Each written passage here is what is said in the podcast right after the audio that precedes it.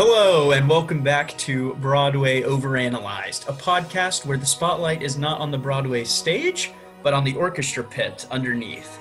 In every episode, we overanalyze a new Broadway score. We'll discuss the show's soundtrack, dissect the show's recurring themes, and dive into its style, structure, and influences.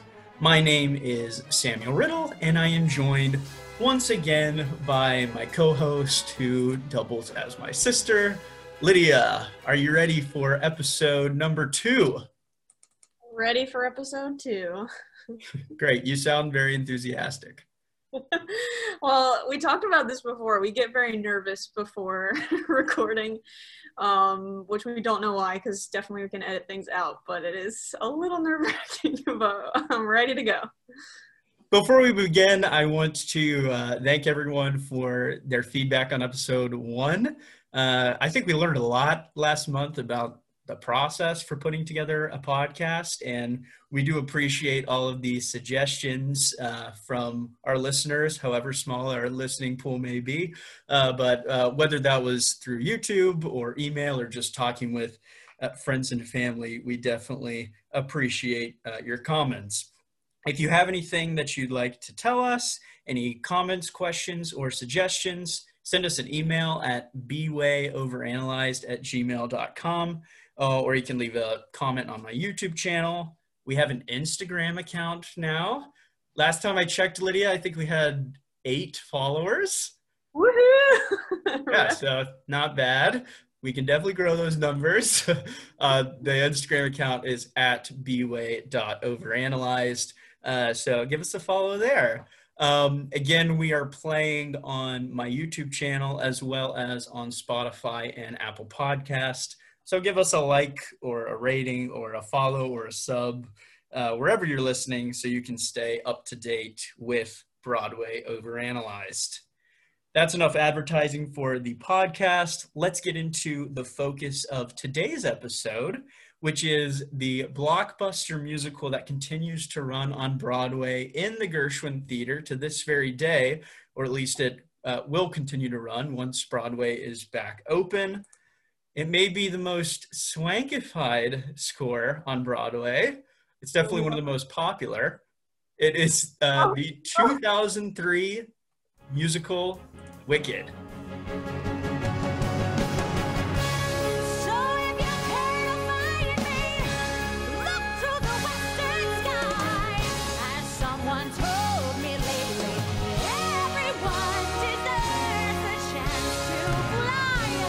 One of my uh, first memories of this show is in the car listening to our oldest sister playing uh, the soundtrack for us. Do you remember that?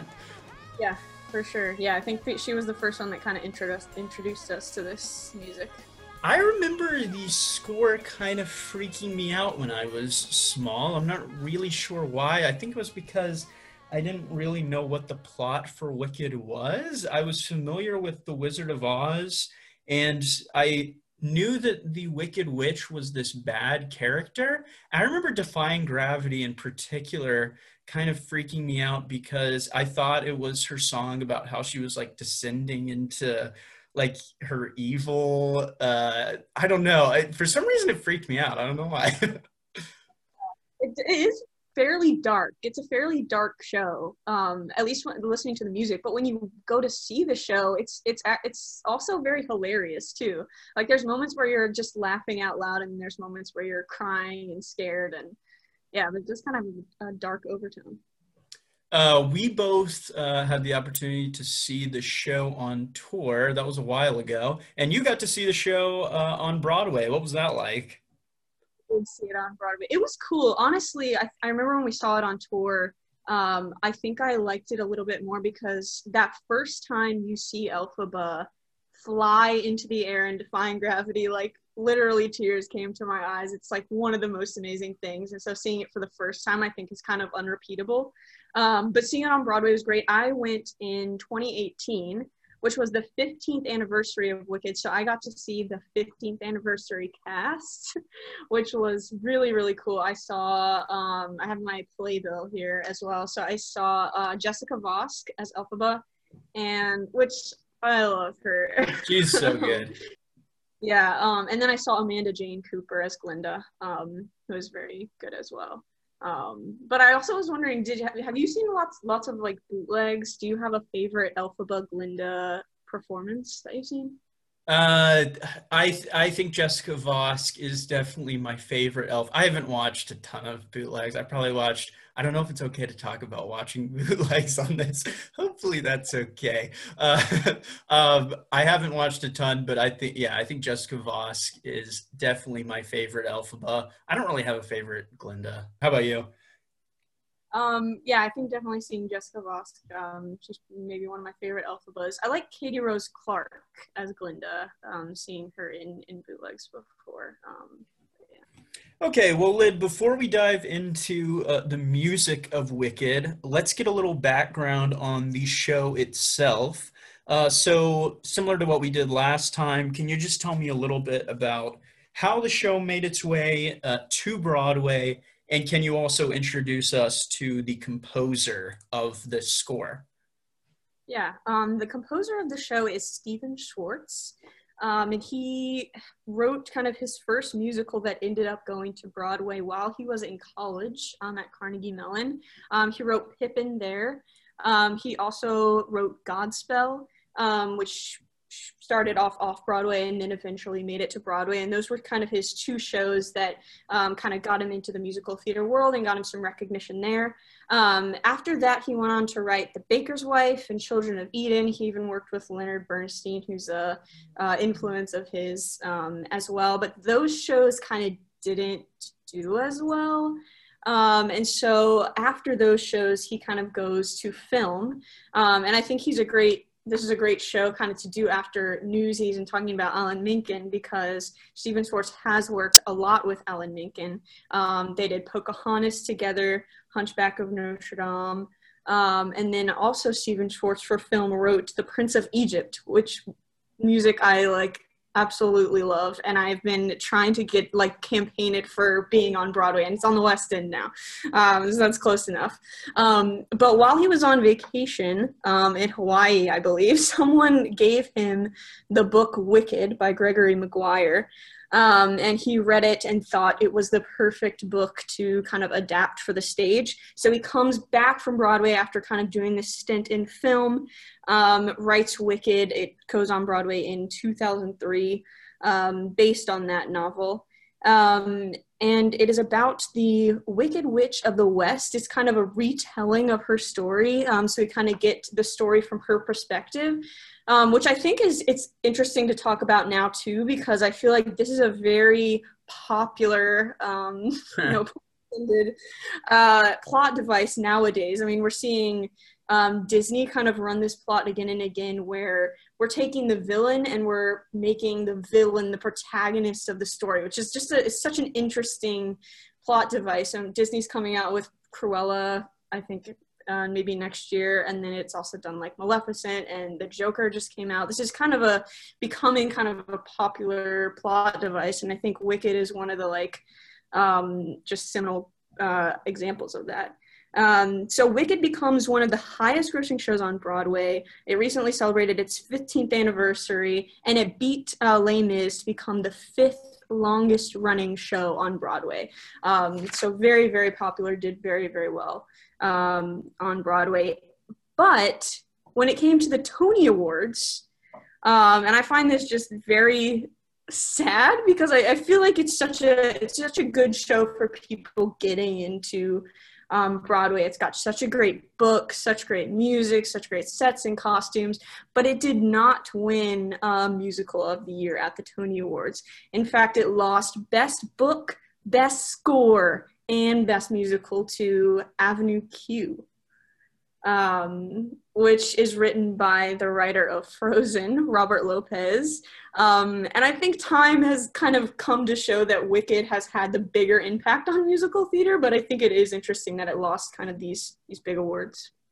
Uh, I want I wanted to mention also. I think it's so interesting that uh, the the story of Stephen Schwartz picking up a book while he's on vacation and turning it into a musical reminds me so much of Lin Manuel Miranda turning Hamilton into a musical. I really do think that the best musicals come from the composer of the score deciding what story he wants to write uh, and mm. then writing it and then after that bringing that idea to a producer a lot of times it happens the other way around and those I, I think about like lin manuel miranda after he wrote hamilton doing like the songs for moana which are okay but i don't think they're very good.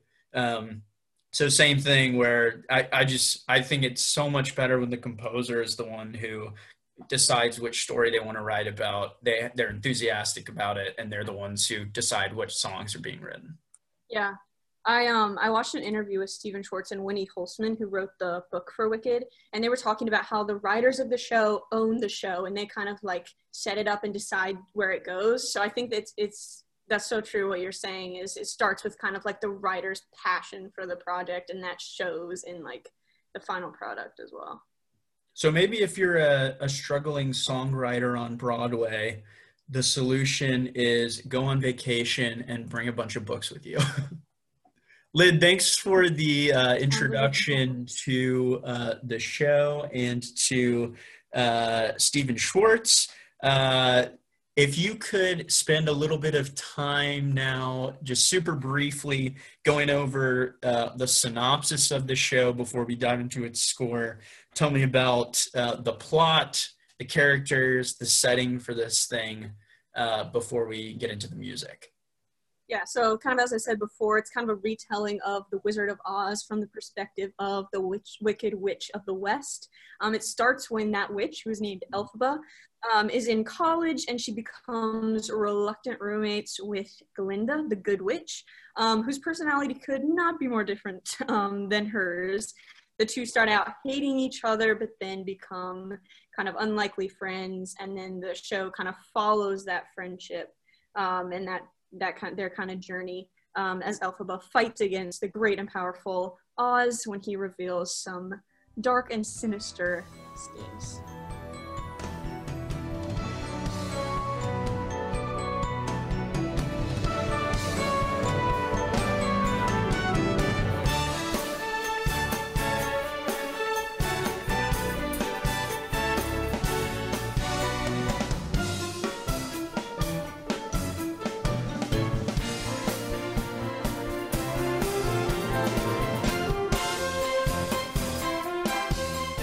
So now that we have a little background on uh, what the plot of the show is, as well as uh, the history of the show and its uh, making its way into Broadway, uh, let's take a more uh, close look at the score itself. Um, so last episode, when we were discussing Newsies, we threw the word intense around a lot, or at least I did. I realized listening back to the episode that I said the word intense a lot. Uh, but uh, I, th- I think the, the word intense is a great way to describe the Newsies score. Um, and of course, the, the Wicked score itself is also very intense. Uh, but if I could choose a different uh, word to describe Wicked, I think that I would go with the word epic. Um, everything about this show is very epic. The set design is massive. There's this like big dragon hanging from the ceiling. Um, the lighting is very epic. There are these. I remember there being there being these really big dramatic switches in the lighting. Um, they're very noticeable. There are these huge projections. There are a lot of costumes. They're over the top costumes. So everything about this show is big. Um, and I just wanted to say, though it did lose at the Tony Awards, Best Book, Best Score, and Best Musical, it did win Best Set Design, Costume Design. So as you're saying, the, those things are just hugely epic and amazing. Uh, so this epicness applies to the score as well. The sound of Wicked is a very big sound. I think I talked about this a little bit last episode, but normally when I play through a score on the piano, it's the rhythm that throws me off. I'm normally okay with reading the notes. But for this score, when I was playing through this score, it was completely different for me. Really hard score to play, really long score also. Uh, but it was it, was the reason I think that it was so hard was because there's stuff there's just so many notes going on uh, in Wicked. Uh, there's just there's a lot of very heavy chords being played all the time. There's just a lot that's going on, and that also applies to the orchestrations for the show. Uh, you might remember, Lydia, when I was talking about the Newsies Orchestra, I kind of went through what instruments are included in that. And so the instruments that are in the Newsies Orchestra were there were a few woodwinds, there were just a couple brass instruments, a single keyboard, a single violin, a single cello, percussion, and drums. Okay. So that's a that's a pretty standard orchestra on Broadway right now, as far as the size goes listen to the orchestra that plays every night for Wicked in the Gershwin Theater. This is the string section. There are two violins, there's a viola, a cello, and a harp. There's a harp in the Broadway orchestra pit, which I find is so weird. A, a harp's a big instrument. Uh, this is the brass section. There are two horns, two trumpets, two trombones. In the woodwind section, there's a piccolo, a flute, there are multiple oboes, a recorder, multiple clarinets, multiple saxophones, a bassoon, a penny whistle, and an English horn. Wow. There are drums and there's percussion, and there are lots of elements to uh, both the drums and the percussions. There are multiple guitars, both electric and acoustic. There's even a mandolin and a banjo in the orchestra pit. I have no idea where those show up in the score. when I was listening through the soundtrack, I was trying to hear where there's a mandolin and a banjo. I couldn't really figure it out, but apparently they're there. Um, there are also three keyboards in this show. Two of them are electronic, uh, and one of them is actually an acoustic piano, which is in the uh, orchestra pit, which is also something that's really rare. I saw uh, an interview where Stephen Schwartz said he wanted heavy bass and heavy percussion because it would feel like a giant shadow was terrorizing you, uh, which I feel like lends itself to the idea that it is kind of like this dark show or kind of gives you this idea of like a wicked witch flying over top of you, which, which I think is cool. Yeah, so obviously a really big sound to the Wicked score. That's 23 musicians in total, many of them playing multiple instruments. So we have an epic score, a big sound. Let's take a look at what may have influenced this decision of Schwartz and the orchestrator, who I should have mentioned, but I'll mention him now. His name is William David Brohn. He's he's probably the most well-known orchestrator on Broadway. Uh, he did stuff like Mary Poppins and Miss Saigon. He's he's kind of well known for he he also orchestrated The Secret Garden, which is a favorite of mine.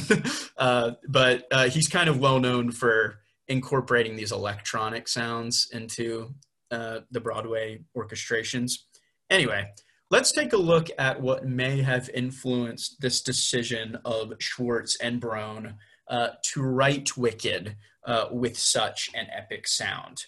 Uh, before I got into that, I wanted to mention, first of all, just how much information there is online on the musical analysis of Wicked. Lydia, you and I were talking about this uh, on the phone a little bit last week, how there's just, there is a, there is a plethora of information uh, on the Wicked score. There are books that have been written analyzing the music of Wicked. There are videos on YouTube that you can find that go into a single uh, song in Wicked and talk about it for hours at a time.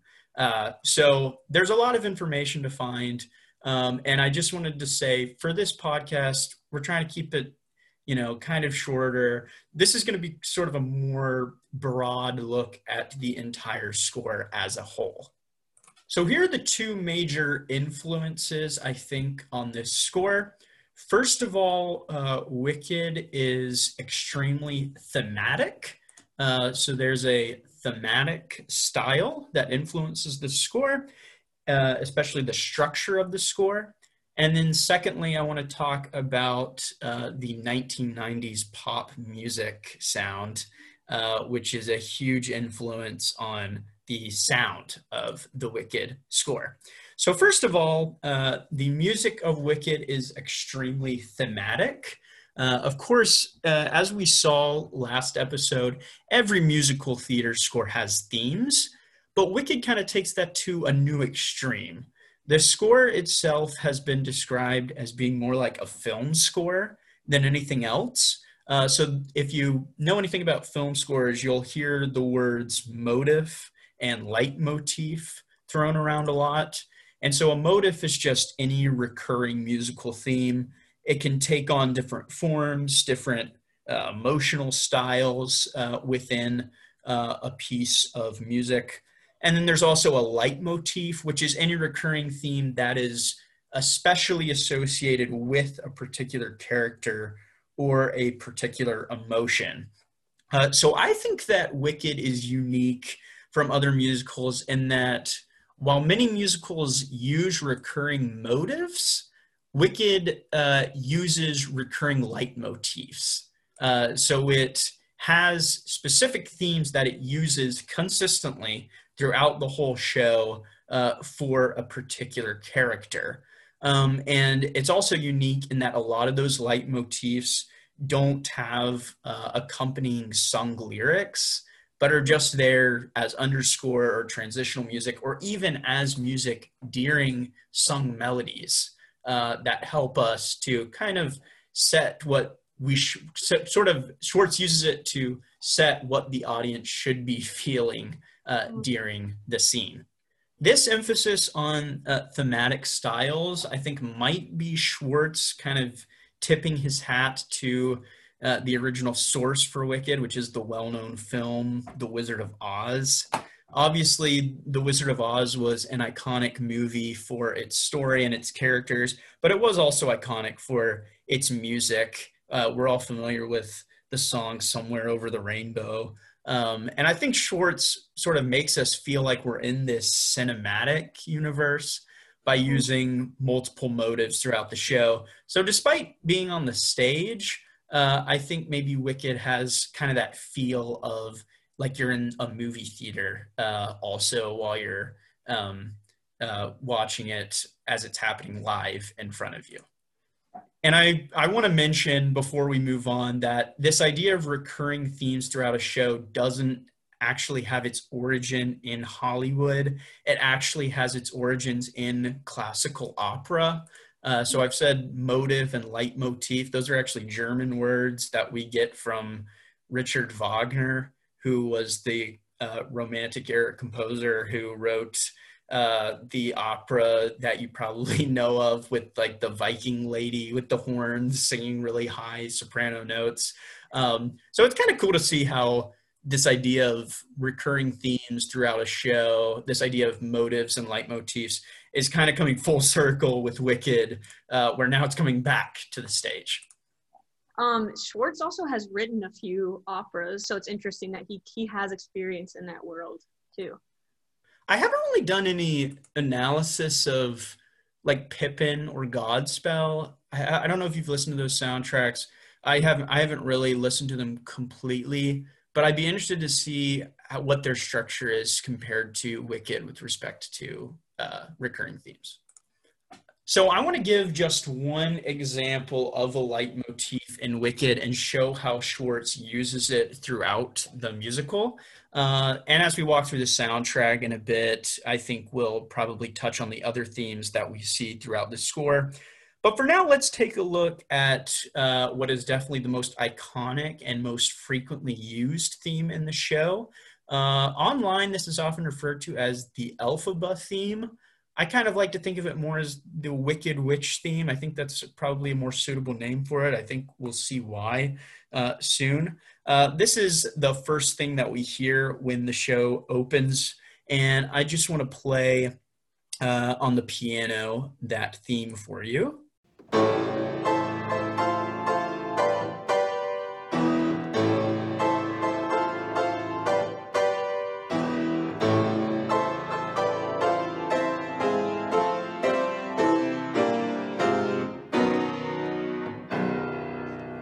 It's just a a mudslide of chords. You talked about it, Lid, but it's like this shadowy feeling that we're just being overpowered by something.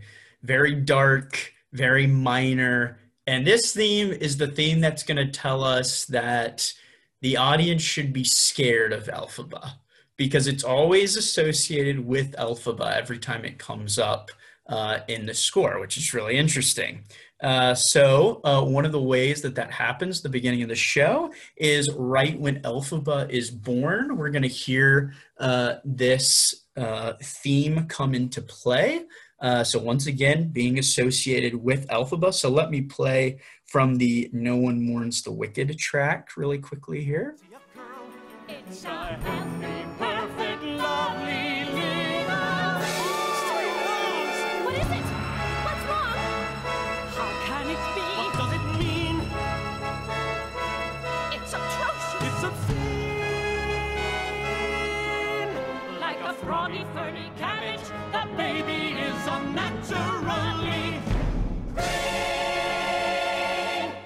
So eventually the audience realizes that Elphaba isn't actually going to be the bad guy in the show.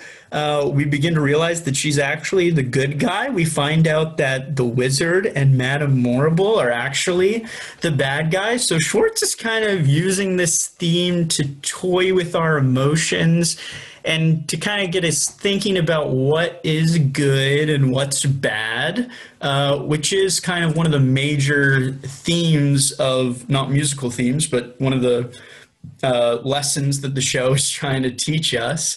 Uh, so that's kind of interesting. Uh, it's something that I think of as musical manipulation. It's a big part of this show, and I, we'll talk a little bit more about what that is in just a second here.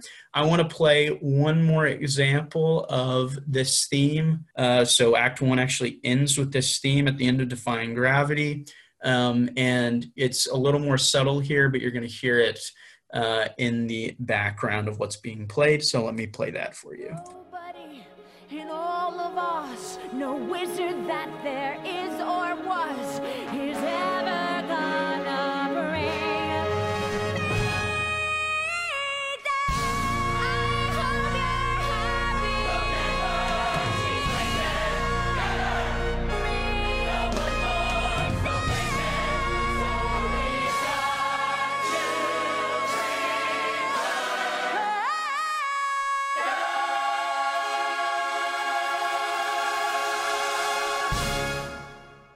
it's it's so appropriate for it to play there because not only is that like I think one of the best Act One enders of like all time.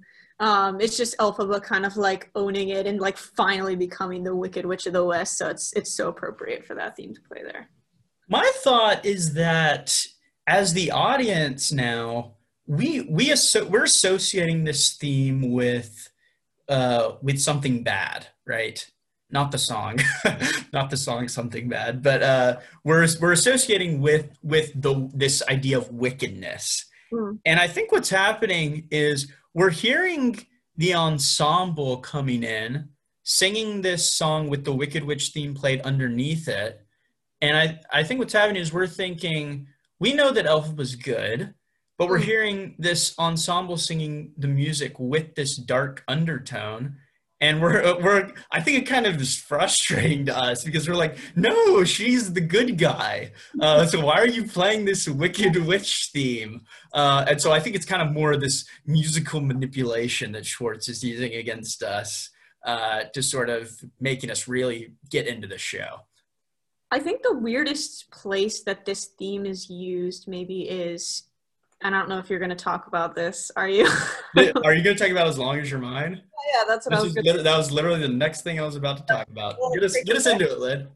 Um, I think that the weirdest theme place that that theme is used in uh, is as as long as you're mine because it's such a it's a little like softer and slower. Um, and this is a romantic song, so this this evil theme is kind of setting up this romance.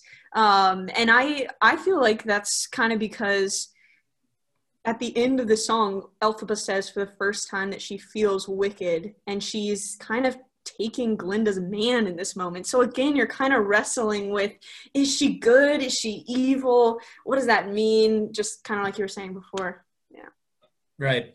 Uh, I think it might be worth it just to listen to the very beginning of that theme, if that's okay, Led.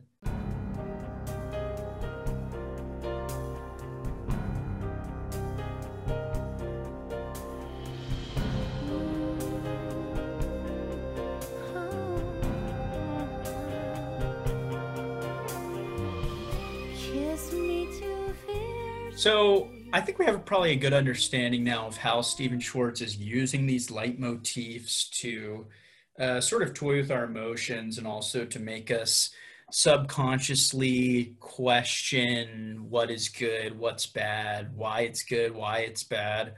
Uh, there's something uh, that I think is interesting about this score. I came up with my own term for this. I'm calling it stylistic leitmotifs. Uh, I hope that's Love an appropriate term to use. But basically, I think what happens is every time a certain character comes onto the scene, there's some sort of musical style that we start to associate with them. Uh, so every time Elphaba comes out, we'll hear kind of these minor chords, like in the Wicked Witch theme. I'm thinking also of like the end of the Wizard and I, how it ends on those that minor chord progression.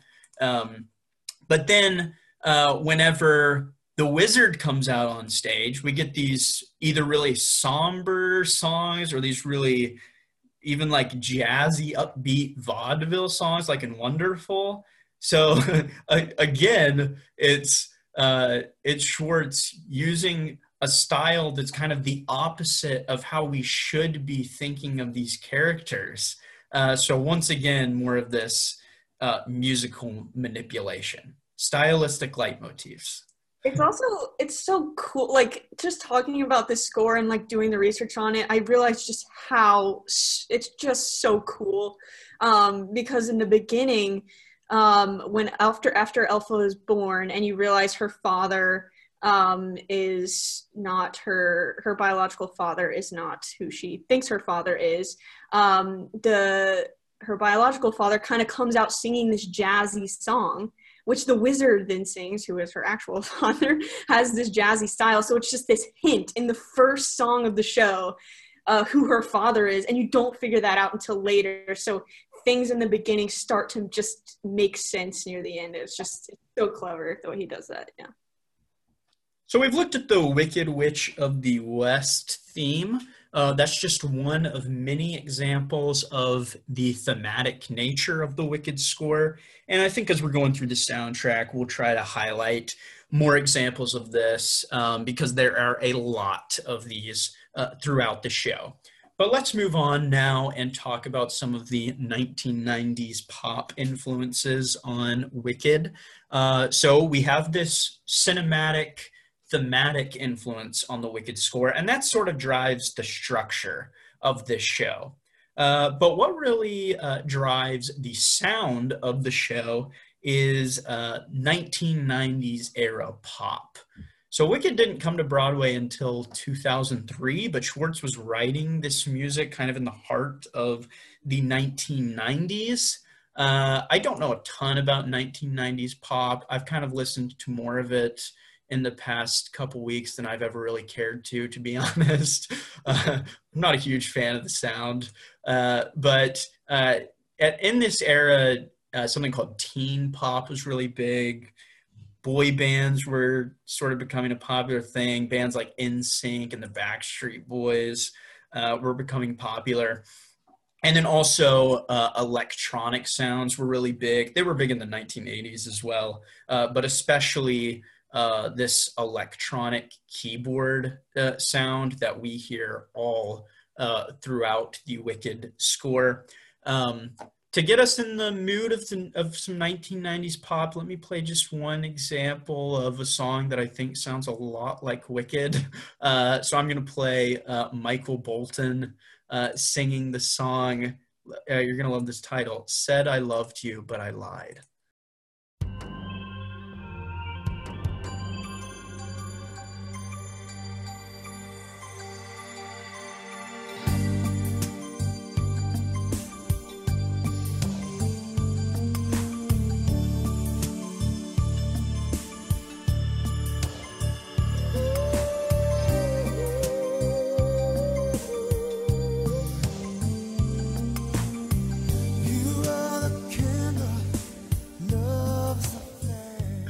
Lydia's laughing at this song.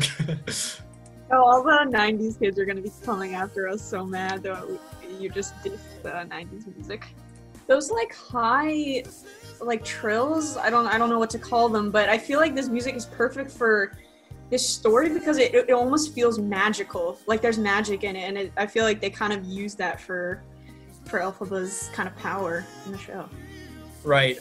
When I hear songs like this, I kind of automatically associate them with a song that I might hear during like the end credits of an animated Disney movie. I think that's because I probably grew up watching animated Disney movies from the 1990s. But doesn't it sound like a, a song you might hear in like the end credits? I was literally thinking that when you were playing it. yeah. I was going to say as well when I was doing research for Stephen Schwartz, um, kind of found that one of the reasons that his his first kind of shows weren't as popular is because people were not used to pop music telling stories on stage. Um, he was kind of one of the first kind of people to bring pop music of its time to the stage, um, and so and I think that's kind of influenced theater in a huge way, kind of since he started writing. So thematic structure, 1990s pop music sound. Um, and even though Wicked does rely heavily on those two things, obviously it's still it, it's musical theater. It has some heavy musical theater sounds throughout, and even even the structure. It has its "I Want" song. It has its dance number. It has its love ballads. There are songs like no One Mourns the Wicked, Thank Goodness, where we hear this trained soprano operatic type voice that's kind of reminiscent of older Broadway shows. And then we also get uh, this vaudeville sound in songs like Wonderful and One Short Day. So, of course, uh, the thematic elements in the 1990s pop sound aren't exclusive to the Wicked score. Uh, but I mean, like like most musicals, Wicked is a combination of many different things all working together to tell a single story.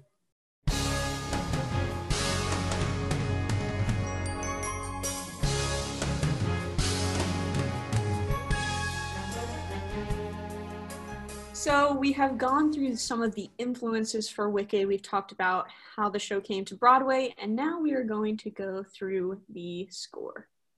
Uh, we're going to be looking at the original Broadway cast recording of Wicked, which came out in 2003. There are 19 tracks on uh, this recording. There are, are 11 tracks in Act 1, and there are eight tracks in Act 2. For the sake of time, we're going to be kind of skipping over uh, a couple of the probably lesser known songs within the score. And we'll uh, probably be diving into uh, some good detail into some of the big, some of the bigger songs.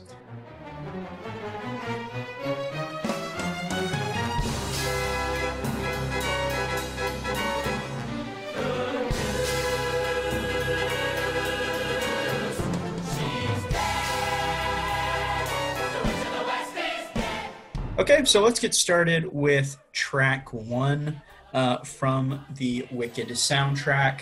This is the song No One Mourns the Wicked.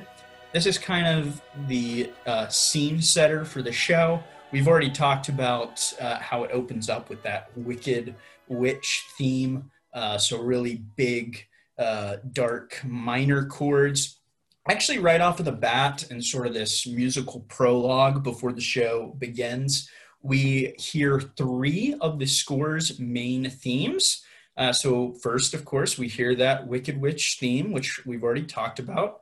The second theme that we hear is this uh, monkey theme.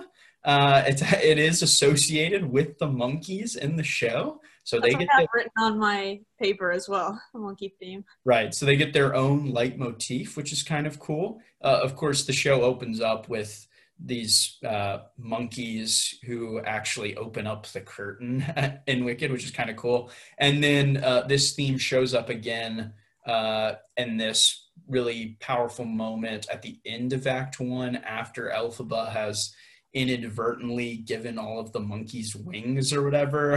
I remember being a really kind of dark, scary moment in the show. There's this like big red lighting I remember and a lot of projections, and it is scary. Um, let me play. Uh, let me play this monkey theme uh, for us real quick. I think it's. I think it's kind of a cool theme.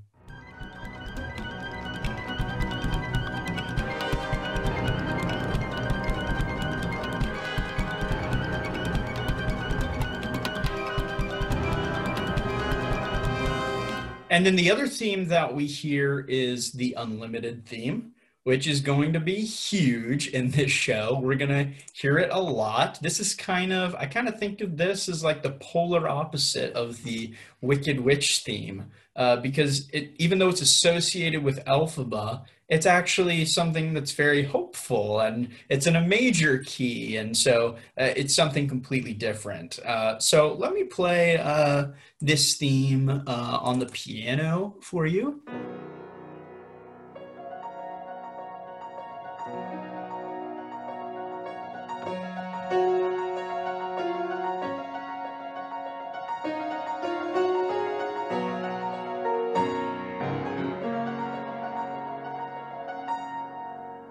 So it's got these ascending 16th notes, which kind of gives it that hopeful ring.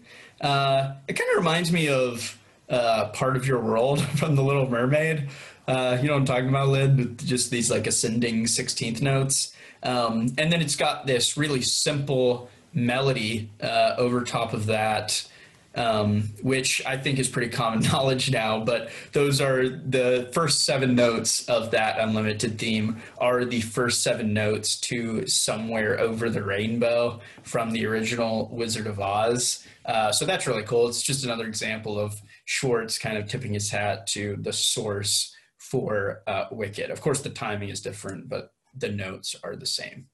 One thing I think is cool about that too, when I figured that out, I figured that out while I was doing research for this. I didn't know that it was like well known, but I like my mind was blown by that.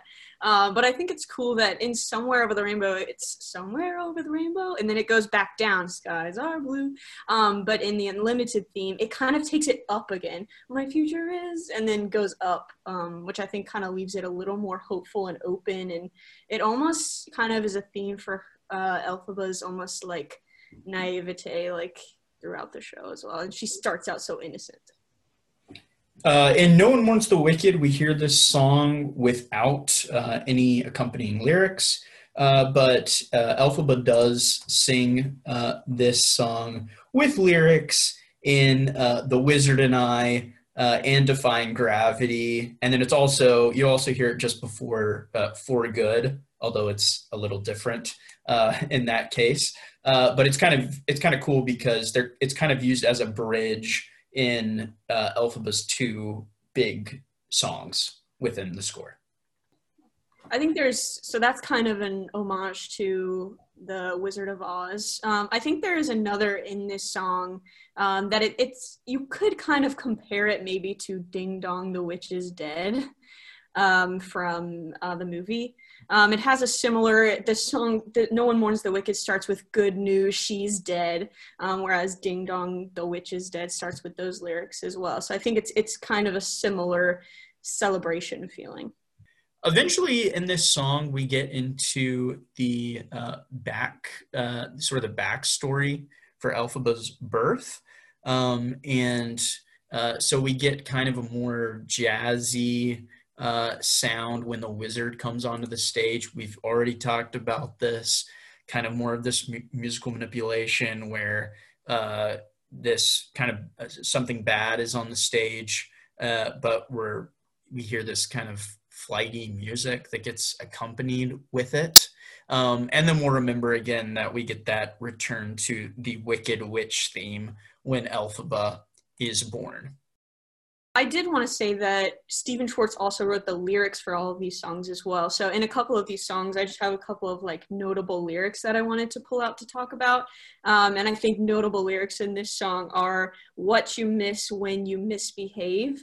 Um, this is something that Stephen Schwartz does all the time and i think it's just so clever and so cool. He uses the same sounding word in different contexts. Um, you'll find this in pocahontas as well where he says you'll learn things you never knew you never knew.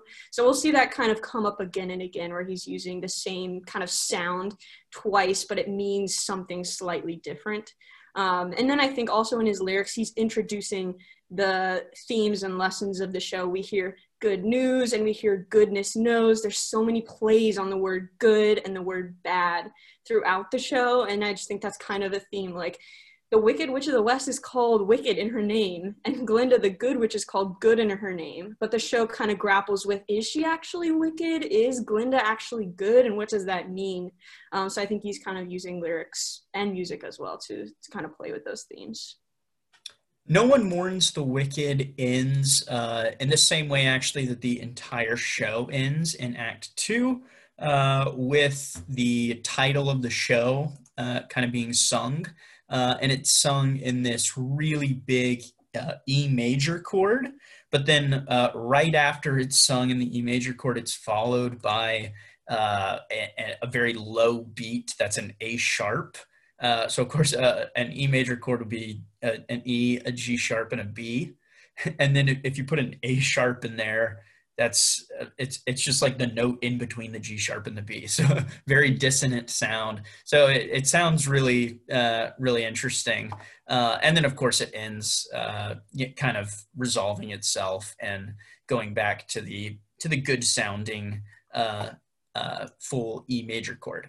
Uh, but I, I, think it sort of gives you that idea again that uh, you hear this clear, you know, the, the ensemble, it's clearly this is the Wicked Witch, but then there's this A sharp where you're like, hmm, I don't know about this. I think there might be something kind of fishy going on here. Um, so I, th- I, think it's worth it to just uh, take a listen to the very end of this song.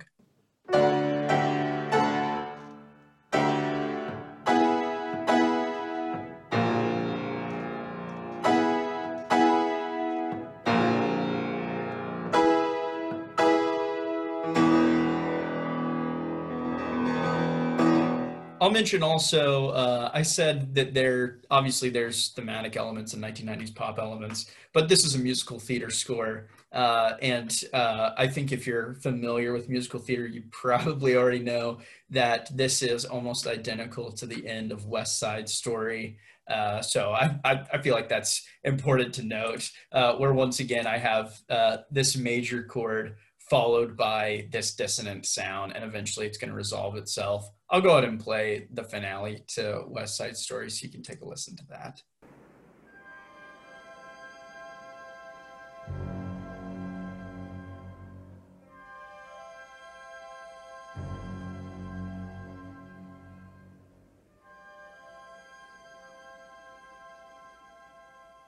So Sam and I both kind of watched a video by Kevin Lynch that kind of showed the ending to West Side Story um, and kind of compared it to this end of No One Mourns the Wicked, um, which I just thought was so interesting.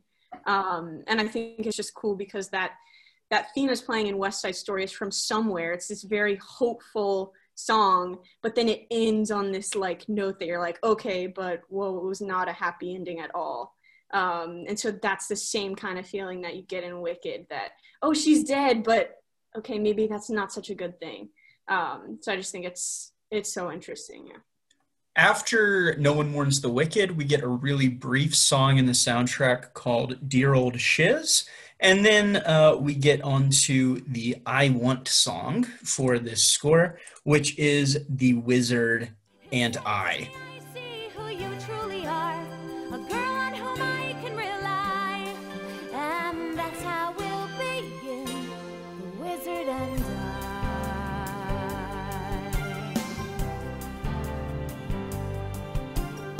This is such a great song, maybe my favorite song in the score.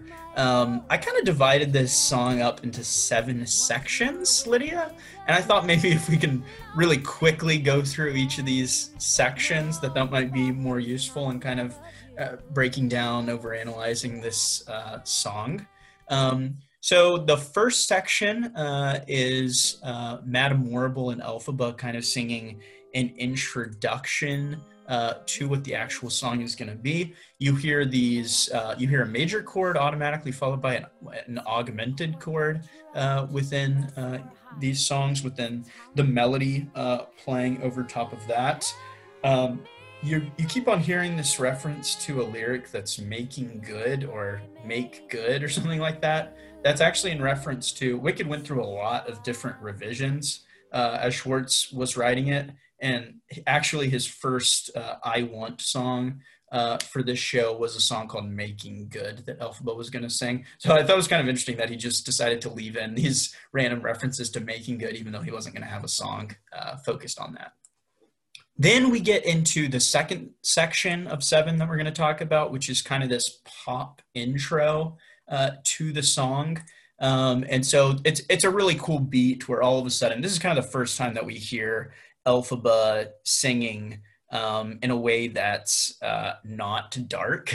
Um, and actually, there's a lot of uh, suspended chords that are being played, which are uh, which are pretty popular with Stephen Schwartz. And suspended chords have this kind of hopeful sound to them. Um, so it's kind of it's still kind of a muddy sound, but it's like uh, it's a hopeful sound. Um, let me go ahead and play on the piano what this intro uh, to The Wizard and I sounds like.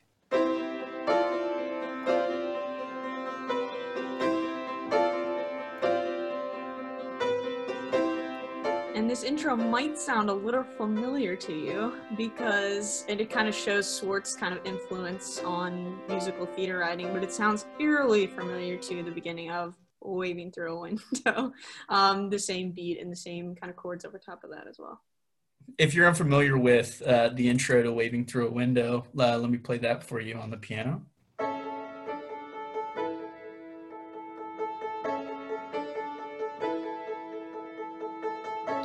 Uh, you remember I talked about the Tresillo rhythm pattern uh, in Newsies, Lydia? Uh, this rhythm pattern, I, I, said it was something we sort of associate with popular music now. Uh, it's very, it's very similar to a Tresillo pattern. So we kind of get the like one, two, three, one, two, three, but it's slightly different because the uh, the the third note that we hear is actually on is half a beat later. So it's gonna be something like one two three one two three four one one two three is you know so it's it's just like slightly off which i think is kind of interesting with Elphaba's character uh, because it's kind of like this pop sound but it's like there's something slightly off about that. Um, so uh, I, I also wanted to mention we're we're starting to hear in this uh, song again all, a lot of this uh, uh, electric keyboard a lot of guitar uh, just sort of adding to that to that uh, pop music effect. There is a recurring rhythm pattern uh, in uh, this score, and it shows up in The Wizard and I, and it's based on what's going to be kind of our main theme for Defying Gravity. Uh, it's kind of it's a very bouncy theme. So within this section of The Wizard and I, it's going to be something like dun dun dun dun dun Okay, so that's going to be the rhythm pattern. Let me just play on the piano a quick segment of this song and listen for that rhythm pattern, uh, and then we'll try to match it up with the Defying Gravity rhythm pattern.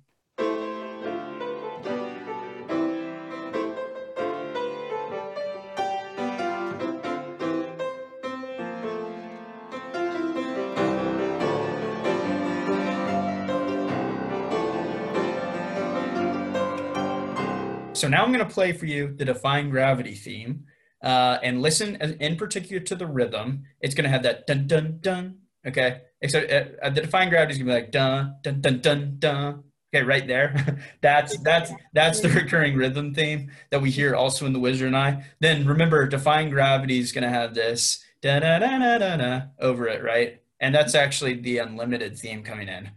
so all these themes kind of morphing together. Let me play the Defying Gravity theme.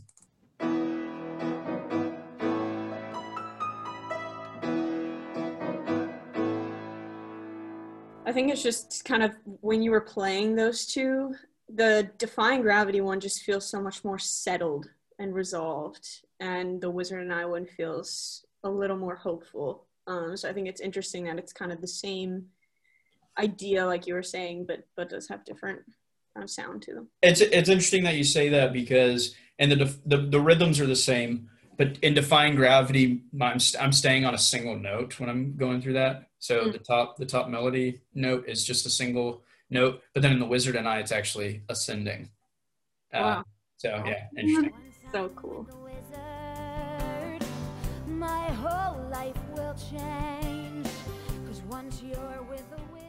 Uh, then after this sort of pop intro, we get our first kind of verse coming in. Rhythm really starts to pick up. Uh, then we get kind of our first bridge uh, in the song. This is I'm on like the fourth section out of seven right now. I'm trying to go through these kind of quickly, uh, but Elphaba kind of has this conversation with the wizard here. She mentions like imagining uh, herself getting degrenified or whatever. So that's the that's the section of the song that I'm in right now. Uh, and then quickly, uh, we get a return to the verse in what's kind of the fifth section of this song. Uh, she kind of comes out of her trance, and we go back to this driving rhythm. So everything's really driving now uh, instead of uh, the the slow uh, accompaniment that we just heard. Then section number six, we get into uh, the second bridge, which is returned to the unlimited theme. Um, and we get uh, the unlimited theme for the first time accompanied with lyrics. Uh, so we get to hear that for the first time. And then we uh, make it to the last section, uh, which is sort of this big finish. Uh, and what happens is we have uh, what happens is we get this modulation from G flat major to B major. So she just moves up, her melody just moves up half a step. She moves from B flat to B major. And what happens is it kind of, the, the whole rhythm of the, or the whole tempo of the song kind of slows down for a second. It almost has that feeling there's gonna be like a kick line on stage. That's how I kind of imagined it because the, the tempo just kind of slows down as she, you know, really starts belting. That's what Elphaba does. She belts. Um, and then uh, it quicks it, it it moves up some some more tempo and then it finally ends with the dissonant chord dissonant minor chords that i was talking about uh, kind of more of the musical manipulation before the show ends You're referring to the kick line maybe thing. I, I'm guessing you've probably heard this as well as Stephen Schwartz's story about going to watch Chorus Line um, and the ending to Wizard and I. Um, that he, he went to go watch Chorus Line and all the actors kind of came down to the middle of the stage and he was sitting in the audience going, okay, they're going to do a kick line. Like, this is so predictable, like, so obvious. This is just like cliche. They're going to do a kick line. But they didn't do a kick line and they went back and they danced a little bit more and they came down to the beginning again and he thought the kick line was coming, but it didn't. And they came back out and finally they do the kick line and he's in the audience just clapping and cheering now because the kick line finally came. Um, so he talks about how he kind of held off on the belt until the very end. And then when you get it, it's like the most satisfying thing um, at the end of the song.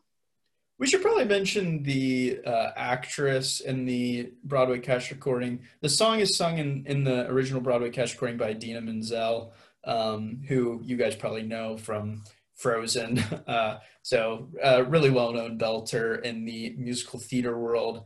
Uh, we've mentioned Jessica Vosk before, uh, who has very, very pure, clear sounding voice. I, th- I think she's so good. I think she's better than Idina Menzel. When I saw her um, sing Wizard and I, she went up on Ive for things I've never felt. It was like, she was like, things I've never felt. Like, it was like a note I had never heard before and that. And she just like took it to another level. I was like floored. It was so cool. Before we move on to the next song, what the heck? Let's just give Jessica Vosk a little listen. And let's listen to this big finish in this I Want song, The Wizard and I. I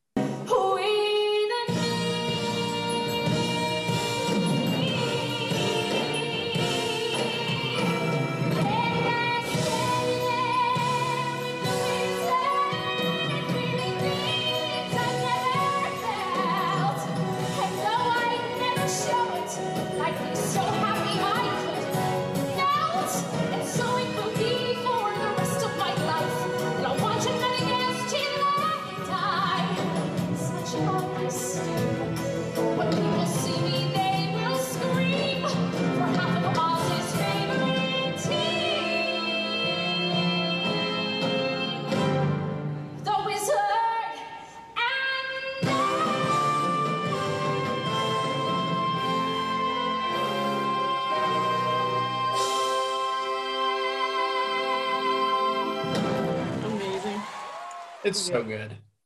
Some notable lyrics I also wanted to point out is just uh, the celebration throughout all. So it's all to do with me.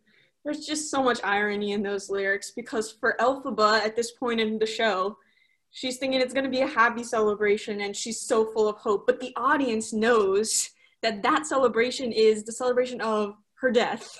so there's just so much irony and sadness there and it's it's just such a great introduction to her character because we see her insecurities, we see her hopefulness and still some confidence underneath when she says, "All right, why not?"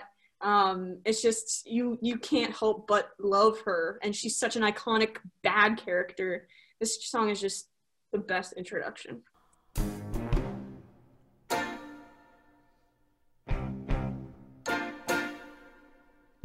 What is this feeling? So Let's move on to the fourth track in uh, this cast recording, which is the song What Is This Feeling? This is sort of a song that just sort of uh, progresses or, or, tells us a little bit about it, it is less of progressing the plot and more of just sort of building uh, Glinda and Elphaba's relationship uh, with each other.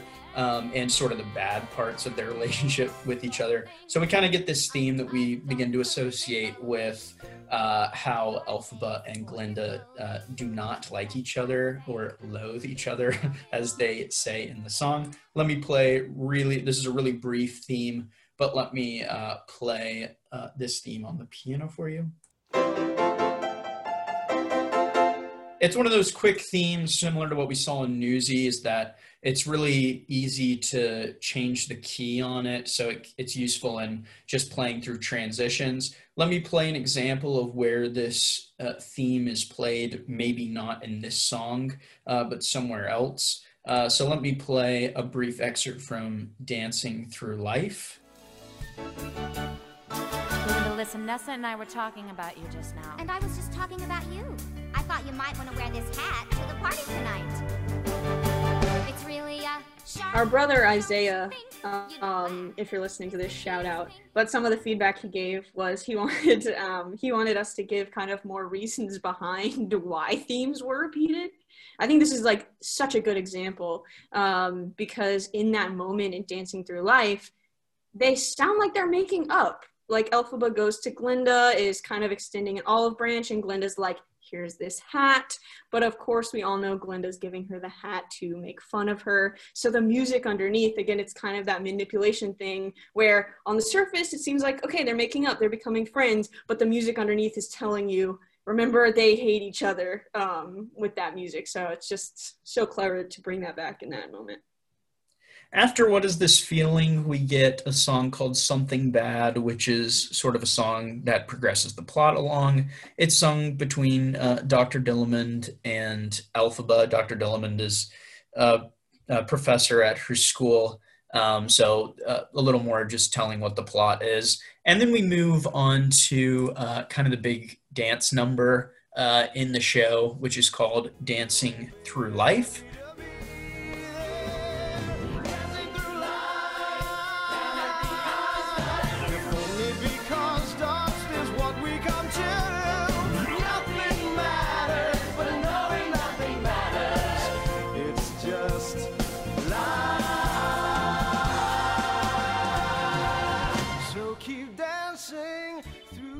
It's uh, extremely heavy on the electronic keyboard sound. That's something that I think I noticed listening to the scores that this electronic keyboard sound is especially heavy uh, when uh, for the songs uh, that are sung when they're at shiz, which I think is kind of cool. A lot of the more pop type songs are the songs that are when they're in like the college days, I guess. Right. so that was kind of interesting. Uh, we get an introduction to a new character uh, who is uh, Fiyero. Uh, this is going to be first love interest for Glinda and then a love interest for Elphaba. This is another one of those songs in the score where the plot is kind of progressed. Um, it's a very long song. Uh, actually, in the score, it's divided into four different songs. They're called Dancing Through Life, the Oz Dust Dance, Elphaba's Dance and We Deserve Each Other. So those are the titles of the songs in the score. And of course, in the soundtrack, they're all kind of pushed together and some dialogue is gotten rid of. Uh, but it, it's, it's one of those songs that's common in musical theater where they're singing and then there's some dialogue and then you go back to the singing again. Uh, but there's kind of a lot of different. Uh, different melodies that are going on here, but there is an underlying melodic theme throughout the song that supports uh, several of the melodies and also serves as underscore. Let me play uh, what melodic theme this is.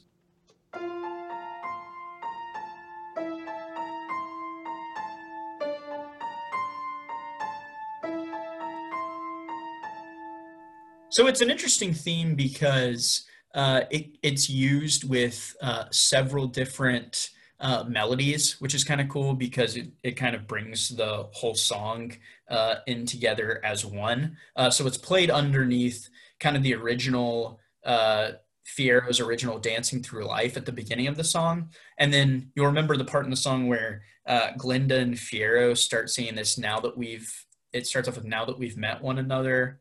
Uh, and it it goes into this this like we deserve each other uh, song, but that that theme is played underneath both of those. So two different melodies, but they're mm. all being played underneath. They have the same chord progressions. So they can all be played underneath this same theme and still sound good.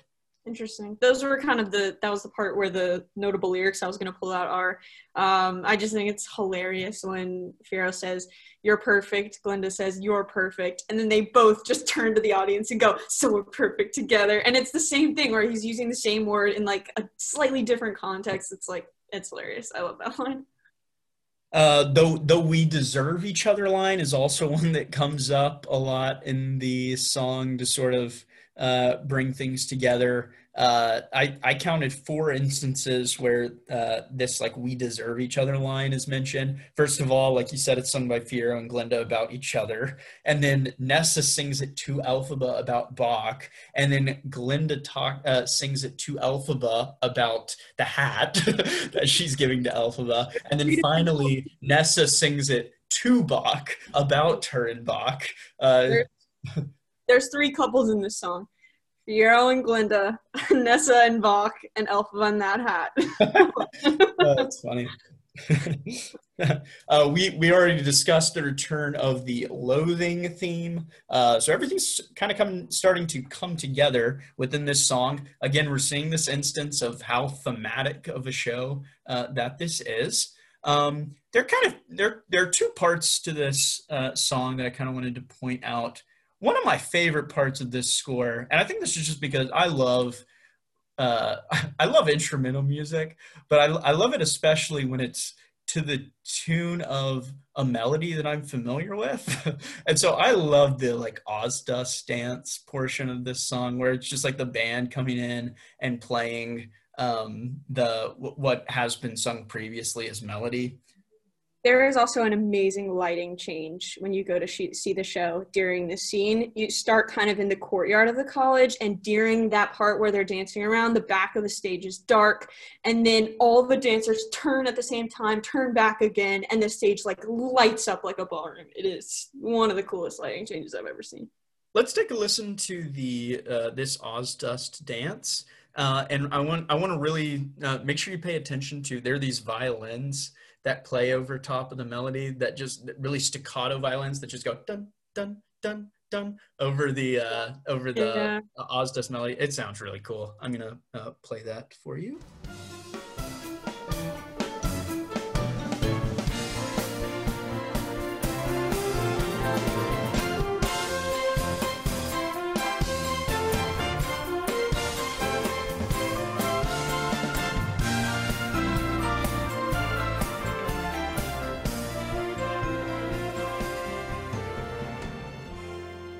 I also wanted to talk about really briefly uh, a part of the score that's that you don't hear in the soundtrack.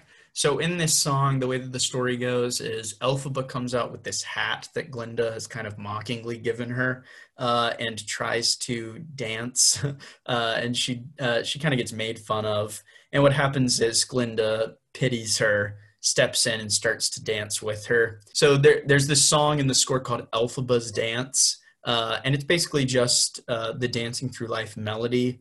Um, but it, it slowly builds as people start to join in with Elphaba and Glinda, and it's a really cool sound. So uh, let me play this for you on the piano.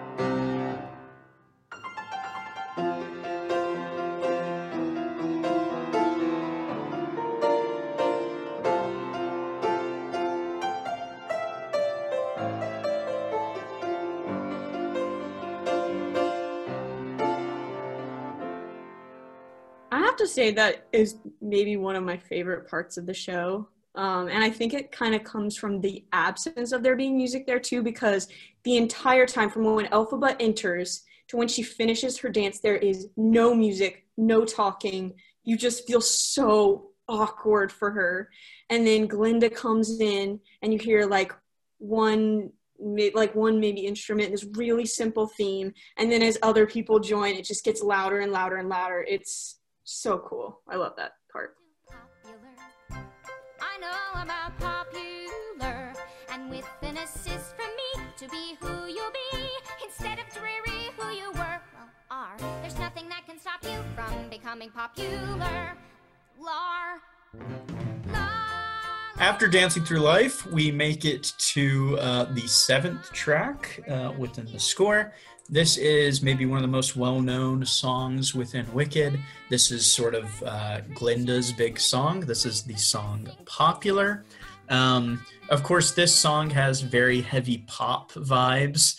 Uh, and I, I think these are even uh, these are even heavier here than anything else that we've heard, uh, which I think is interesting because it it first of all, it, it contrasts with Glinda's later, more uh, operatic, solemn kind of sound, which I think Yeah. is interesting because we see, you know, how her character develops throughout the show. But at the beginning, she's just got this very uh, heavy pop sound.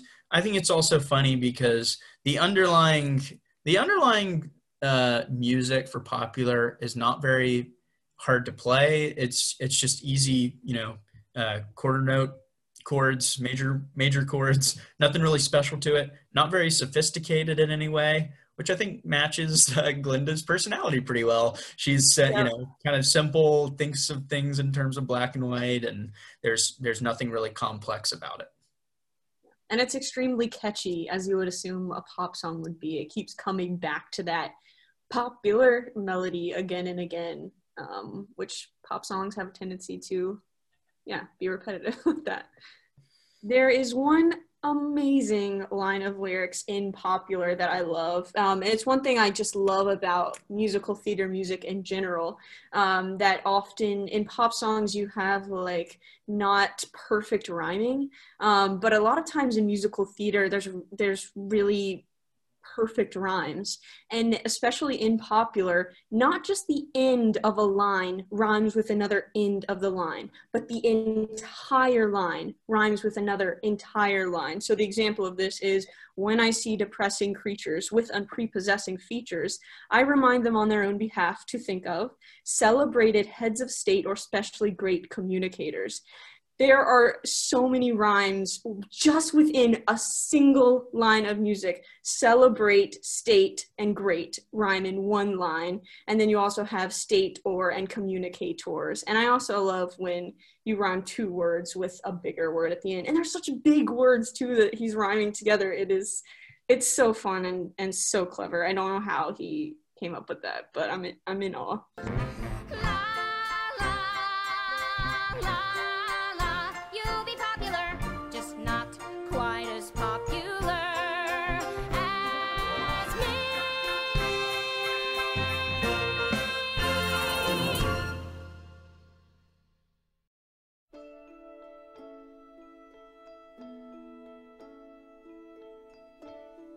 After uh, the seventh track, uh, we get "I'm Not That Girl," uh, which is uh, pretty uh, pretty different from popular. Huh? All of a sudden, we get Elphaba's kind of uh, sad. It's it's kind of the class. I talked about how teen pop is really big in the 1990s. This is like such a, a teen pop song because it's Elphaba singing about how she's how she's sad that she, you know she's not going to get this this guy who she likes. and I love it. yeah, good stuff. Uh, I I kind of think of this as the the on my own of Wicked uh, that Eponine sings in Les Miserables. Uh, it actually has a very uh, similar uh, uh, musical structure to it, and that there's this constant flowing melodic piece that's being played underneath uh, the melody. Um, it's it's a song that's very heavy on piano and guitar. The the orchestration is pretty simple. Um, and so it's just it's just sort of a, a calming song uh, in between uh, sort of we, we've heard a lot of full orchestrations with dancing through life and popular and we're getting into defying gravity. So uh, this sort of uh, calms things down. We, we take a little break. I read somewhere that it was the only song in the score in one key. Is that correct? Uh, i'm not sure. Could be. it's, yeah it's just simplicity i think is is so great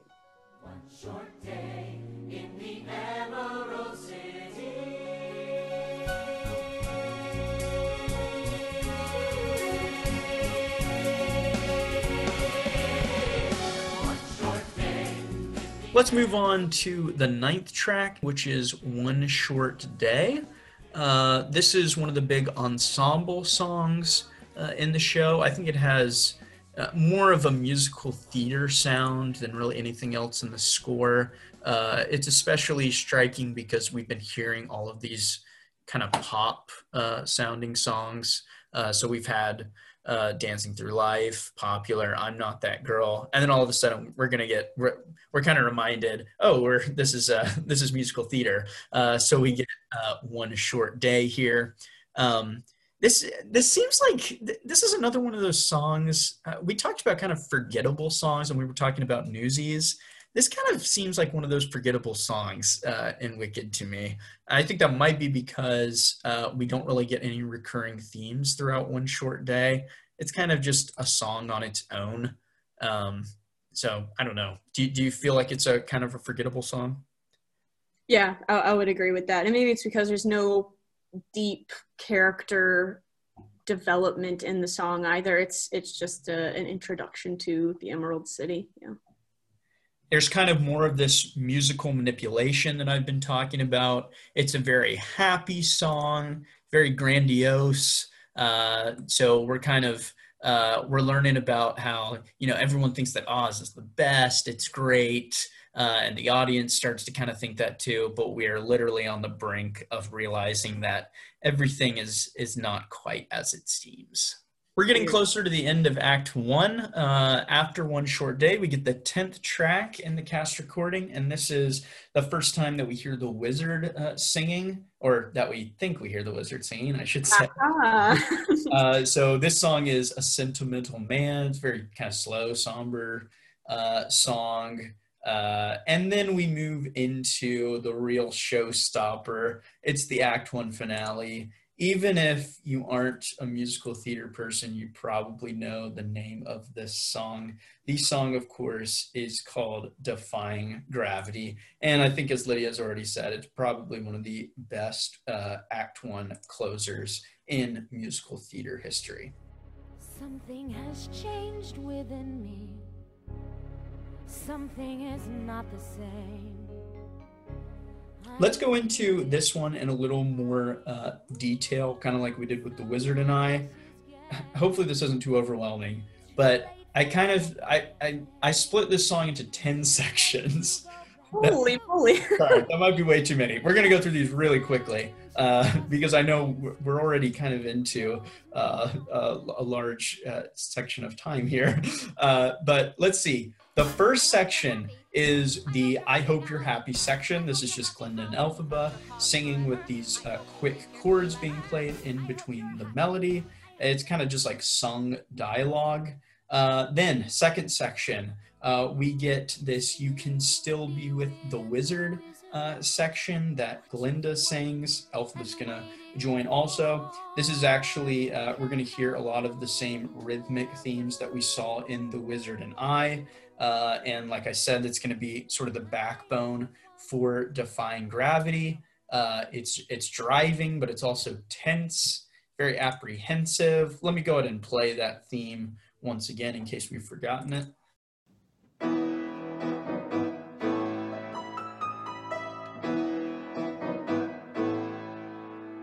Then we get into the third section of the song, which is kind of the first uh, verse of this song. Uh, it's very slow. We get uh, something that's called tremolo uh, with the violins. This is just when the violins make this trembling sound. Um, so uh, stuff is about to happen. Uh, so uh, we're very apprehensive. It's very very tense sound, and we get into our first chorus, uh, and we get this high ascending pattern of eighth notes. It's interesting that it's ascending again, similar to the uh, unlimited theme. I think this is going to be the sort of the backbone for the defying gravity chorus.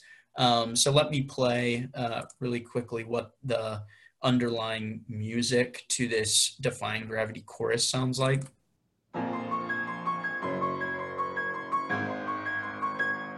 So it's basically just that played over and over and over again.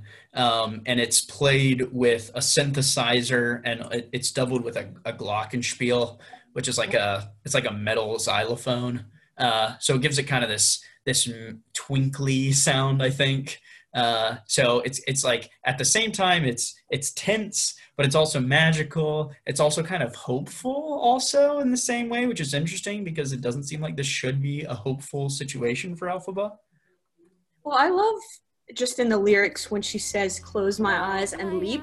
There's a leap kind of in interval there too, and leap, um, and I think I think it just kind of adds to her. She's resolved. She's going to do this um, she's she's ready to, to take that jump and her kind of the way she's singing reflects that after we finish up with that first chorus we get into the fifth section of the song see we're flying through these led uh, this is the second verse uh, uh, so uh, this time uh, the verse has the full orchestra backing it up instead of just the trembling violins so things are really starting to build uh, then we get the second chorus. Uh, it kind of pulls back a little bit, and we're back to that high ascending pattern. It's basically just a complete replicate of that first chorus.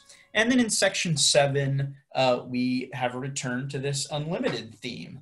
Um, in the score, uh, this is also being played while Elphaba uh, is in, in, enchants the broomstick that she's hmm. about to fly away on. Uh, it's a pretty cool special effect in the show uh, to see this flying broomstick. Um, but I think we mentioned before how this unlimited theme has kind of that magical feel to it. So it's kind of cool to see it here associated with uh, Elphaba's magic. We jump into a third chorus uh, for the eighth section of this song. This time, Glinda is actually going to join in uh, to sing this chorus. Uh, we kind of hope that maybe she'll join Elphaba. Uh, she's not going to. Uh, we jump into the ninth section.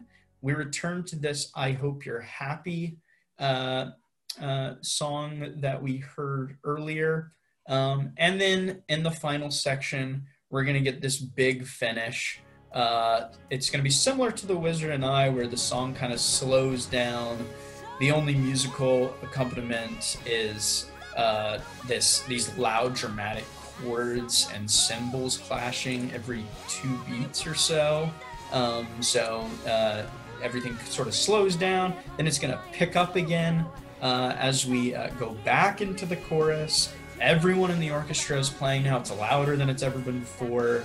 It's really epic. We've we've said that the score is epic, uh, but we do that again. Then it's going to draw back at the very end, and it's going to end with that Wicked Witch theme, like we talked about before, more of the uh, musical manipulation.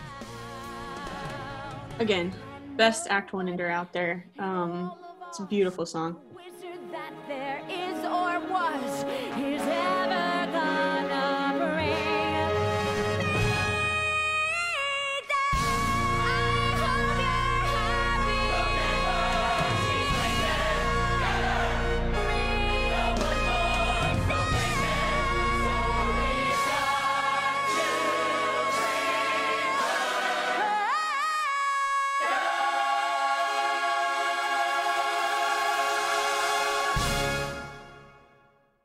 right, well, that pretty much does it for us for Act One. Uh, and we'll move on now to the second act of Wicked. Uh, similar to uh, Newsies, and it's similar for most musical theater scores. Act Two is a lot shorter. Uh, in Wicked's case, it seems like Act Two is a lot different than Act One uh, because Act One, you know, they're in school the whole time, and there's a lot of kind of character building songs. And then, as usually happens in Act Two, there's a lot of plot that's going on, um, and a lot of the uh, well-known songs from Wicked are in Act One. So now we're getting into maybe uh, some more obscure stuff. That starts with the 12th track in the original Broadway cast recording, which is a song that's called Thank Goodness. Oh,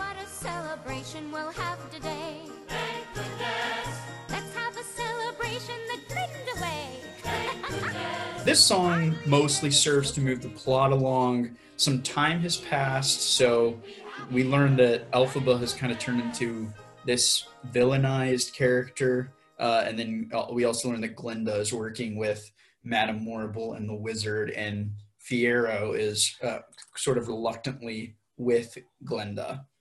Uh, Glinda sings uh, a little solo song that I think we could call "I Couldn't Be Happier," uh, and uh, this this song is interesting because the time signature is five eight, uh, which is a really strange time signature in music. Normally, you'd have something like six eight that you could count one two three one two three, but five eight is something that will be counted one two three one two one two three one two one two three one two. So it's sort of a there's sort of a missed beat that's built into the time signature which is kind of interesting because i think it sort of mirrors how glinda's feeling about this whole situation. It's it's a little uncertain. It's sort of skipping ahead.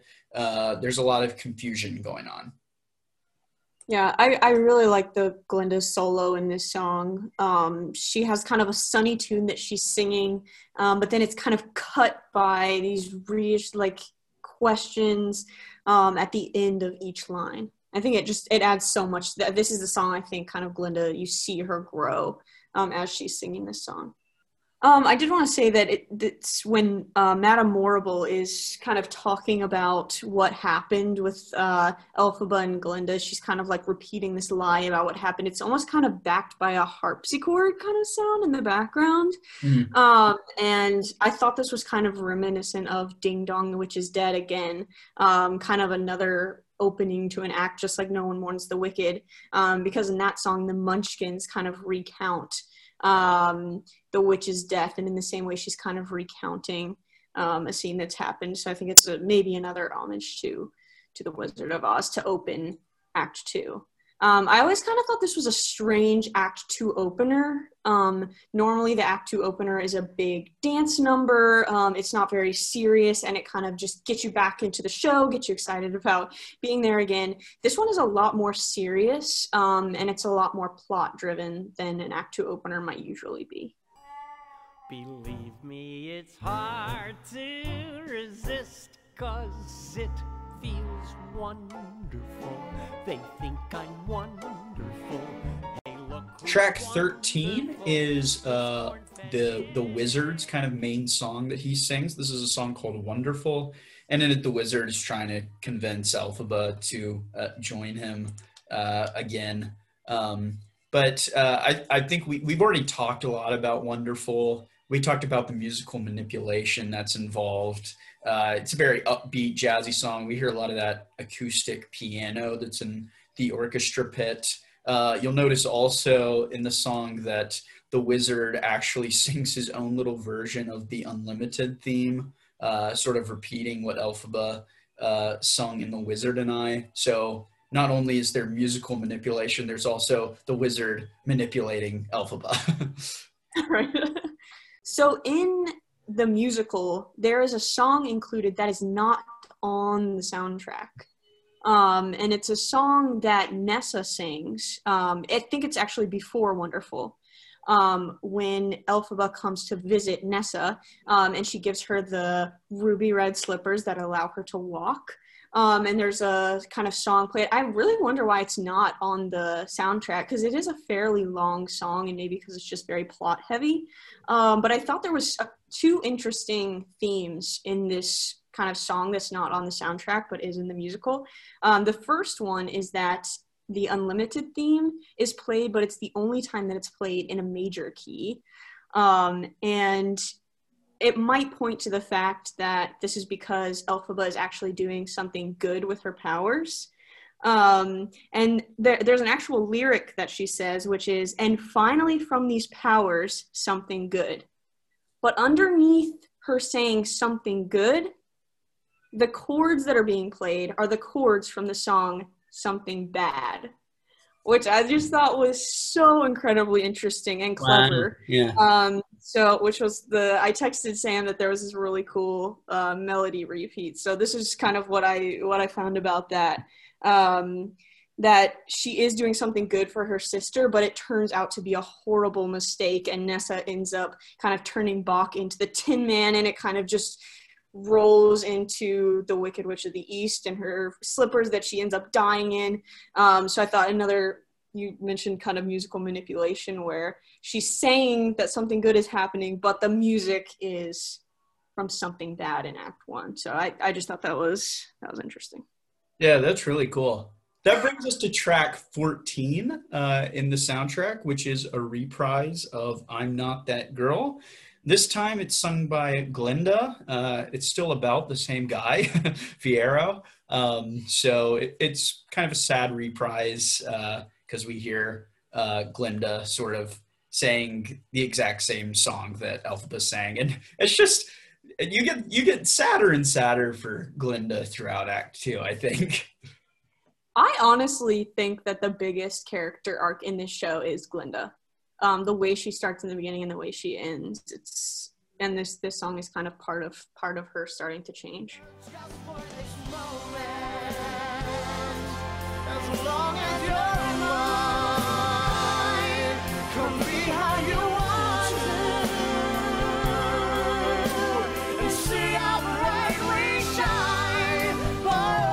In track 15, we make it to uh, the love ballad of the show, which is called As Long as You're Mine. Uh, we've already talked about this song a little bit because it has uh, that underlying Wicked Witch theme in it. Uh, extremely heavy 1990s pop sound in this song. There's even some like vocal riffing uh, that Elphaba does that's like like uh, non-lyrical vocal riffing. Um, so not a huge fan of this song. I'll just come out and say I I I just I don't think it's it's a very good song. But I but I also just don't really like that 90s pop sound. So I don't know. I kind of like it. I don't know. There's something I I feel like it's grown on me over the years, and there's good harmonies in it. Um, one notable lyric I wanted to point out was that Fiyero says, "Maybe I'm brainless, maybe I'm wise," um, which cues in the audience to a hint because Fiyero will eventually become the Scarecrow, who does not have a brain. So I thought that's clever. Right. So many little hints throughout the score, which is really cool. That brings us to track 16, which is sort of uh, Elphaba's chance in Act Two to uh, belt again. Uh, the song is called No Good Deed. No good deed goes unpunished. No act of charity goes unresented. No good deed goes unpunished. That's my new creed. I remember when we saw this uh, on tour lid uh, that, I remember this being like a real showstopper. I, I remember being really powerful uh, when we were watching it live. Well, it kind of introduces another kind of musical theater writing formula, which is the 11 o'clock number, um, which so you have an opening number and I want song. Um, and then Act Two, there is usually kind of this show stopping number um, where a character has come to a deep realization and they kind of bring the house down with, with an 11 o'clock number, and that is no good deed for Wicked. One thing I wanted to point out is we've talked a lot about the Wicked Witch theme. Uh, it does show up again here in this song, and I'll go ahead and play an excerpt from No Good Deed where that Wicked Witch theme shows up.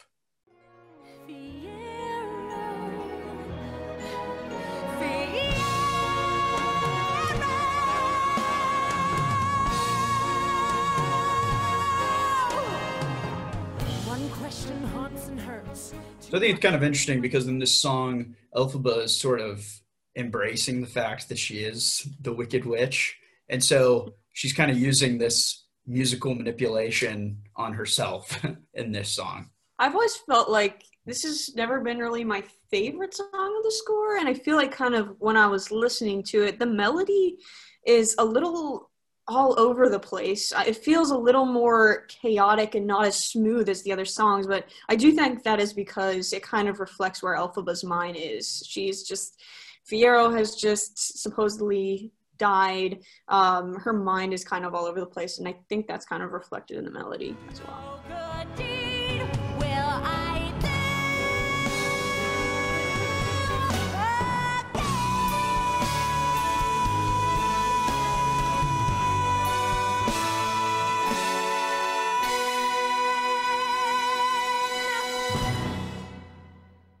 In track 17, uh, we get a song that's called The March of the Witch Hunters.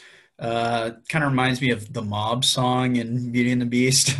Everyone's uh, going out to, to kill the witch. Um, and then we go on to uh, the 18th track, uh, which is a really pretty duet between Glinda and Elphaba.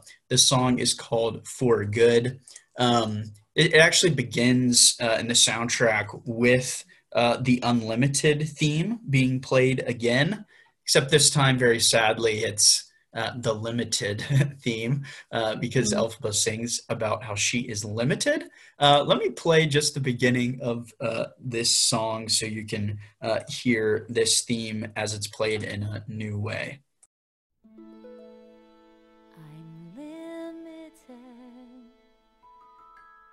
At me. I'm limited. And just look at you, you can do all I couldn't do. Glinda.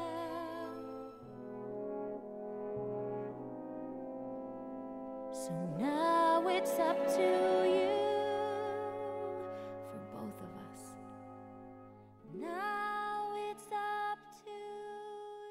I think it's interesting because uh, every other time we've heard the Unlimited theme, it's a really hopeful theme, and we hear that. Uh, I, I I said I talked about the ascending uh, sixteenth note pattern, uh, and this time uh, we don't have any ascending pattern, so that the hopefulness in the theme is kind of gone, and of course that's echoed by the lyrics. I love how they bring that back. The whole show she's saying she's unlimited, and then you get to the end, and it's just the whole like journey of her character, and she comes to the end, and she's limited now. Um, it it hits you. For Good features uh, a theme that we haven't touched on yet. It's kind of the last theme that we haven't, I, I feel like, really mentioned at all. Uh, this is kind of a, I, I, I've called it in my notes the friendship theme because it's kind of uh, it's kind of the opposite to we talked about the loathing theme. So Glinda and Elphaba sort of have this loathing theme, but then they also have uh, this friendship theme, which is at the beginning of this song, and it's actually all throughout the score as well. Once you start uh, listening for it, let me just play on the piano uh, what that theme sounds like.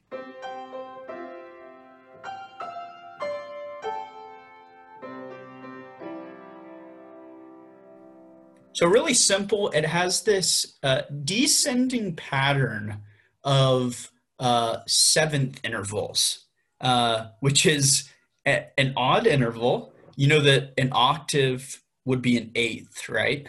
Uh, so a seventh is just is it doesn't sound good to our ears, uh, which is interesting to have for kind of a friendship Yeah. theme. But there's something kind of whimsical about it.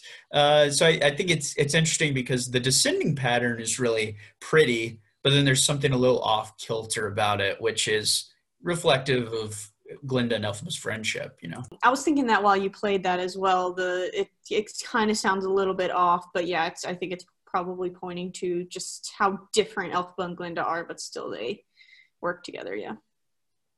Just so we can get a good idea of uh, how this theme works throughout the score, I'll mention that the actually the first time Elphaba enters the stage, other than when she's born, uh, the first time that the actress playing Elphaba enters the stage, uh, this uh, theme is actually played. Um, and then let me let me play just an excerpt from "Dear Old Shiz," which is sort of a song that we skipped over. But this is the second song in the soundtrack. This is really early in the show, but we actually hear uh, the theme right there. So let me play real quickly an excerpt from "Dear Old Shiz."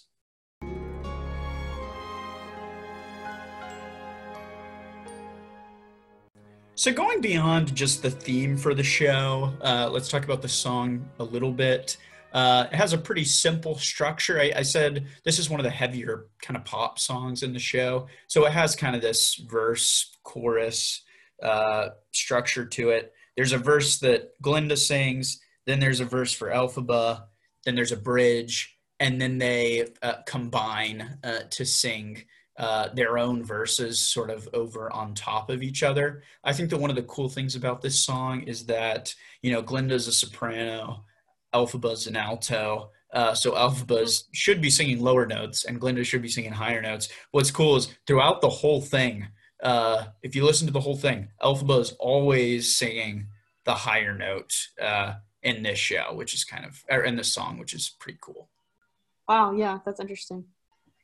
Um, just pulling out some notable lyrics. I think the use of "for good" um, as the title and kind of the hook is, of the song is so clever. Just the double meaning of it: for good, forever, but also for good, um, opposite of bad. Um, so again, just the the cleverness of Stephen Schwartz's lyrics here um, are shown.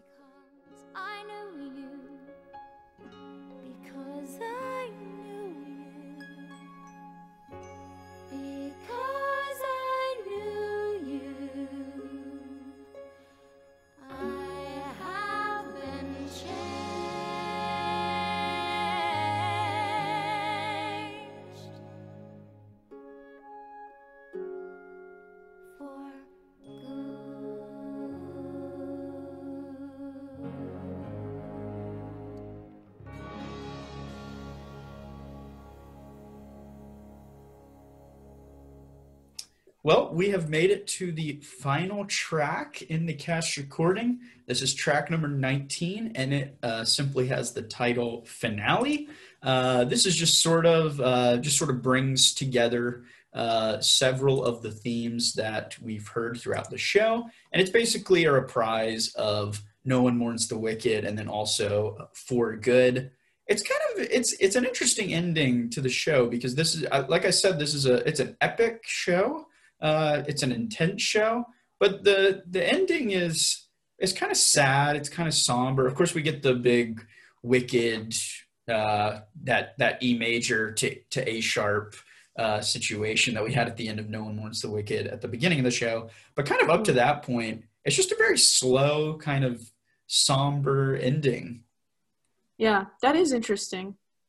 Uh, little uh, little fan theory here, Lid. Does this mean that Glinda has just told all of uh, the people of Oz Elphaba's true story? To be honest, I had never thought about that, but it it makes complete sense to me um, because the show starts with Glinda saying, you know, we did know each other um, at school, so yeah, I I could see that. My question about this is is in the beginning of the show, um, Glinda says, someone asked Glinda, is it true you were her friend? Um, and Glinda says, it depends on what you mean by friend. So in the beginning of the show, uh, kind of everything in the beginning of the show now makes sense after after seeing it. It, it comes full circle um, to reference kind of the clock theme that Wicked has kind of going through the the whole book. Um, but it does seem like Glinda is still hesitant to call Elphaba her friend. But maybe if you go with this thing that she just told the whole story, then it's kind of shows some reconciliation maybe at the end. It's definitely a sad ending because it ends with Glinda thinking that Elphaba is dead and, and Fiyero as well. Uh, so yeah, very, very tragic ending to the show.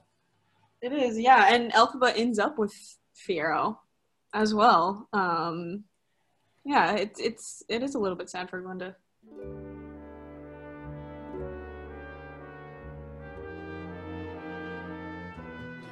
Well, Lydia, we have made it uh, through to the end of episode two of Broadway Overanalyzed. We have walked through the whole soundtrack of Wicked, and uh, couple questions for you before we close out the episode. Uh, Okay. What is your uh, favorite song from the soundtrack, and what's your least favorite song from the soundtrack? I'll start with the least favorite first because I feel like that is a little more positive. Um, I honestly am not a huge fan of Wonderful. Um, I feel like there are other small snippets of songs that we kind of skipped over as well, but it's it's usually one that I kind of skip on the soundtrack. Um, and maybe it's just that I'm not really into that that kind of sound as much. Um, but my favorite song, it's really a toss up between Defying Gravity and Wizard and I, and I do I don't think I can pick between the two. They're both amazing songs. They have like the most epic endings. Um, so yeah, what, what are yours? Uh, I th- I think my favorite song is probably The Wizard and I. I w- it probably used to be Defying Gravity, but I think just studying the show uh, the past month or so, I've I've I really like The Wizard and I now. Mm. Also, I also really like Dancing Through Life at times. Uh, Mm. That's really fun to play on the piano. Uh, least favorite song? It's not Wonderful. I I uh, I enjoy playing Wonderful on the piano. It's it's got some fun some fun stuff going on uh, with the piano. Uh, least favorite song? Maybe it would be uh, maybe maybe another the the Wizard's other song, "A Sentimental Man." Uh, it's it's a Uh, yeah, it's a quick song, but it's it's I'm not a huge fan. I don't know. yeah, it's about ten seconds long, but it is. We didn't mention this before. It is the first time that everyone deserves the chance to fly. Is said in the show. That's true, Which comes yeah. back kind of the finale of Gravity. But yeah, I would agree. So much foreshadowing, yeah. Okay, if you were to rank uh, this show on a scale from one to ten, what score would you give Wicked? It's so hard. I gave Newsies a 7.5, I think. Um, I think I might give Wicked an 8.5. Um, I think my appreciation for it has grown even since doing this. Um, just the cleverness in it, um, the way themes are repeated, and yeah, it, I- love it. So good. 8.5. What's yours? I, well, I was actually going to give it an 8.5 as well. I, I think I gave Newsies an 8. And I, it, it's odd to me that I'm putting them so close together. Uh, the thing is, I feel like I should absolutely love Wicked because I think structurally it is so cool. There's something about the sound of Wicked that it's just not, this is just a personal preference, but it's just not my favorite sound. I don't like the electronic keyboard sound and that's it's Yeah. just all over the place in wicked. I would love if they did like a revamp of the orchestration and did like a classical orchestration uh redo of the Yeah. of the musical. That would be so good. Um so I, I think that's why it's probably so close to to newsies because structurally i think it's much better. But as far as the sound goes uh i'm not as big of a fan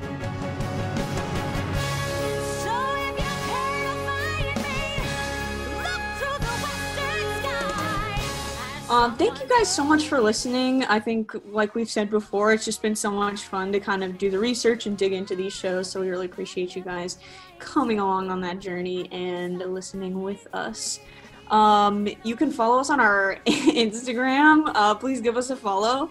Um, and we also have an email account. So if you have any questions, um, please email us. We've really enjoyed kind of some of the feedback we've gotten as well to try to improve the podcast, or maybe you have suggestions for um, new shows that we want to do in the future. I think we're going to do a throwback show next. Um, but thank you guys so much for listening. Really appreciate it. And we will catch you later.